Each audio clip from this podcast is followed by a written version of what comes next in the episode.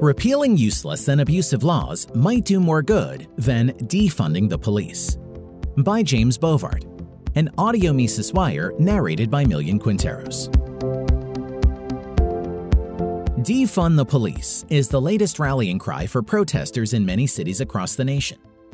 Many activists, enraged by the brutal killing of George Floyd by Minneapolis police, are calling for completely disbanding the police while others are seeking reductions in police budgets and more government spending elsewhere.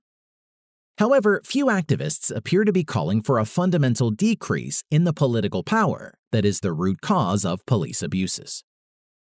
Many defund the police activists favor ending the war on drugs. That would be a huge leap forward toward making police less intrusive and oppressive.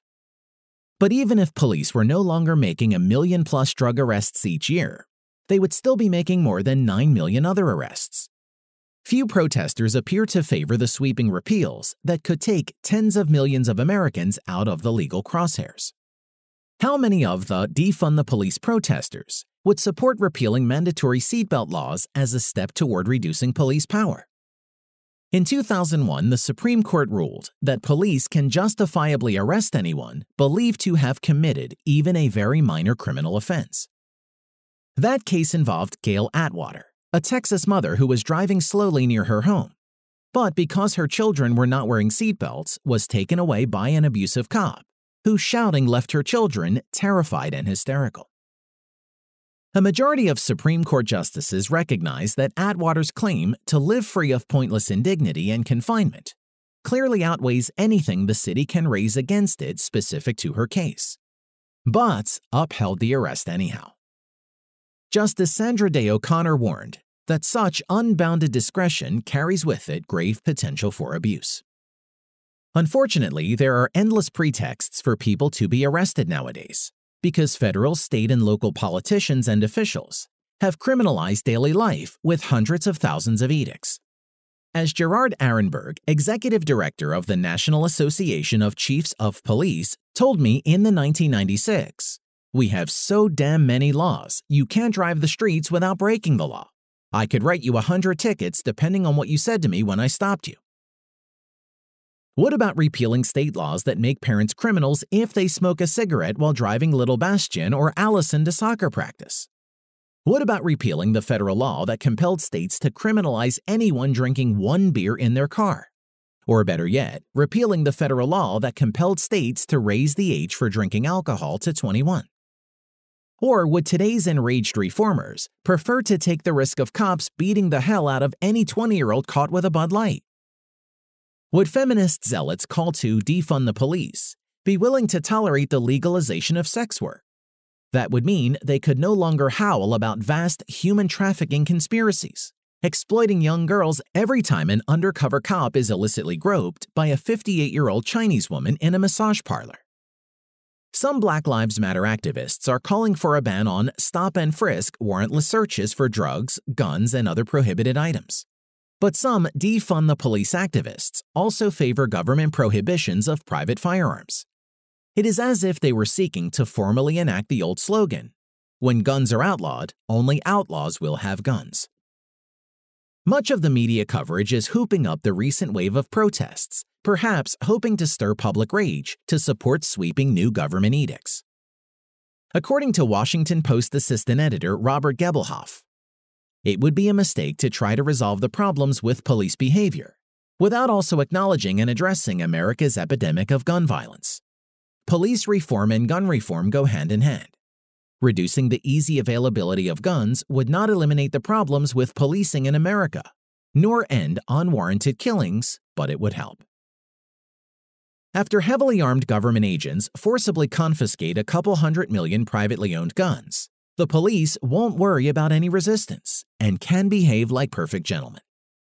Repealing most gun laws would produce a vast increase in self reliance, especially in urban areas where police dismally fail to protect residents. But few street protesters are making that demand. Many defund the police advocates presume that poverty is the cause of crime and that the shifting tax dollars from police budgets to social programs and handouts will automatically reduce violence. The Great Society programs launched by President Lyndon Johnson vastly increased handouts on a similar assumption. Instead, violent crime skyrocketed, especially in inner cities, where dependence on government aid was highest. The increase in arrests for violent crimes among blacks during the 1965 to 70 period was seven times that of whites, as Charles Murray noted in his 1984 book, Losing Ground. Many advocates of defunding the police believe that a universal basic income, along with free housing and other services, would practically end urban strife. The history of Section 8 housing subsidies provides a stunning rebuke to such naive assumptions. Concentrations of Section 8 recipients routinely spur crime waves that ravage both the peace and property values of their neighbors. A 2009 study published in the Homicide Studies Academic Journal found that in Louisville, Memphis, and other cities, violent crime skyrocketed in neighborhoods where Section 8 recipients resettled after leaving public housing. Defund the police demands are already being translated by politicians into a justification for additional spending for social services or the usual SOPs. In Montgomery County, Maryland, police chiefs issued a statement announcing that they were outraged over George Floyd's killing and then pledged to improve training and cultural competency for our officers. Elsewhere, politicians and police chiefs are talking about relying more on mental health workers to handle volatile situations. Radio host Austin Petersen predicted that the George Floyd protest reforms would result in more social programs meant to give jobs to liberal white women. Author and filmmaker Peter Quinones deftly captured the likely reality with a meme, where Minneapolis police were renamed the Tactical Social Workers and still looking hungry to kick ass. Politicians are claiming to have seen the light thanks to the Floyd protests. Floyd was killed because politicians at many state and local levels have dismally failed to constrain the lethal power of police. There was nothing to stop politicians from banning the vast majority of no knock raids, or torpedoing the perverse qualified immunity doctrine concocted by the Supreme Court, or repealing the even more perverse Law Enforcement Officers Bill of Rights that can convey a license to kill. One of the most powerful members of the House of Representatives, Eliot Engel, D. from New York, embodied the political reality when he was caught on a hot mic. If I didn't have a primary, I wouldn't care. About denouncing the George Floyd killing. It is unclear how much longer other politicians will pretend to give a damn. Police have too much power because politicians have too much power. There is little chance that the George Floyd protests and riots will reverse the criminalization of daily life.